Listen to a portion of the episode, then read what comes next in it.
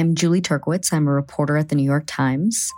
I have been trying to understand changes in migration. So I traveled with photographer Federico Rios to the Darien Gap, this hot, mountainous, 70 mile stretch of jungle straddling the border of Colombia and Panama. We're hiking through a river, just like covered in mud. Many used to think that this route was impassable, but thousands have been risking their lives to pass through the Darien, almost all in the hopes of making it to the United States. We spent nine days hiking through the gap and weeks building trust and relationships with migrants, with smugglers, with migration authorities to even be able to do this reporting.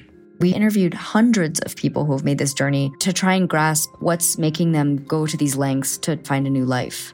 New York Times journalists spend time in these places to help you understand what's really happening there. You can support this kind of journalism by subscribing to the New York Times. From the New York Times, I'm Michael Barbaro.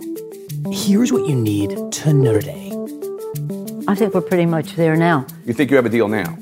We're almost there. We just it's just the language of, of it.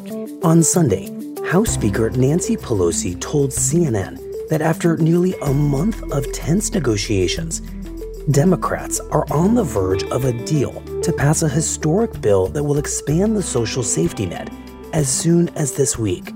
Uh, it is less than we had uh, was projected to begin with, but it's still bigger than anything we have ever done in, in, in terms of addressing the needs of America's working families. The bill had started with a price tag of nearly $3.5 trillion, but is expected to be trimmed down to a cost of less than $2 trillion at the urging of two moderate senators, Joe Manchin and Kyrsten Sinema. The spending bill is expected to be passed in tandem with a $1.2 trillion infrastructure bill, which together represent the centerpiece of President Biden's domestic agenda. That's it for today. I'm Michael Barbaro. See you tomorrow.